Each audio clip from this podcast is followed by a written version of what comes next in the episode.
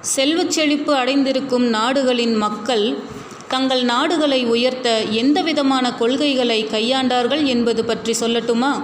America ஐரோப்பா போன்ற மேலை நாட்டினரிடம் ஒரு அணுகுமுறை இருக்கிறது. ஒரு ஏக்கர் நிலத்தில் இரண்டாயிரம் ஆப்பிள் விளை விளைய வேண்டும் என்று அவர்கள் நிர்ணயித்தால் அதை அடைந்தே தீர வேண்டும் என்று விடாப்பிடியாக பாடுபடுவார்கள்.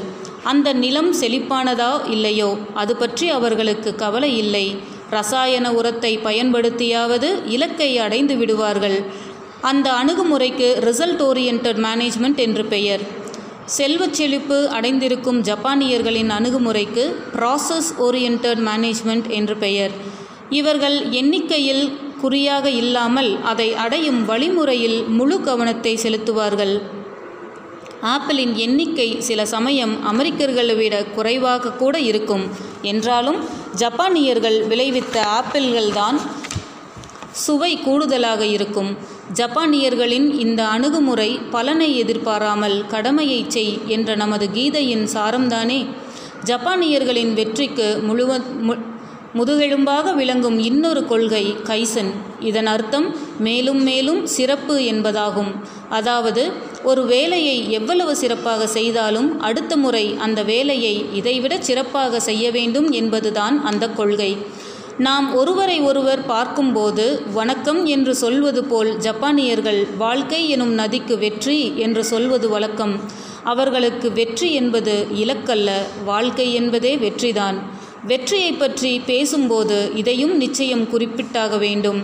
ஒரு போட்டியில் இருவர் கலந்து கொள்கிறார்கள். இருவருமே வெற்றி அடைய முடியுமா? முடியும். அதற்கு வின் வின் மெத்தட் என்று பெயர்.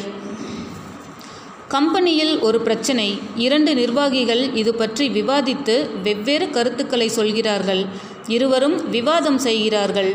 இந்த விவாதத்தில் ஒருவர் ஜெயித்தால் இன்னொருவர் தோற்க வேண்டும். ஆனால் எந்த கருத்து சரி?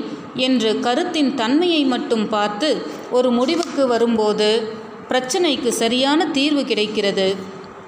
மகிழ்ச்சியில் இருவருமே வெற்றி அடைந்ததைப் போல் சந்தோஷப்படுவார்கள். இதுதான் வின் வின் மெத்தட் யாரும் என்னை வெற்றி பெற விடுவதில்லை என்று யார் சொன்னாலும் அதை நம்ப முடியாது.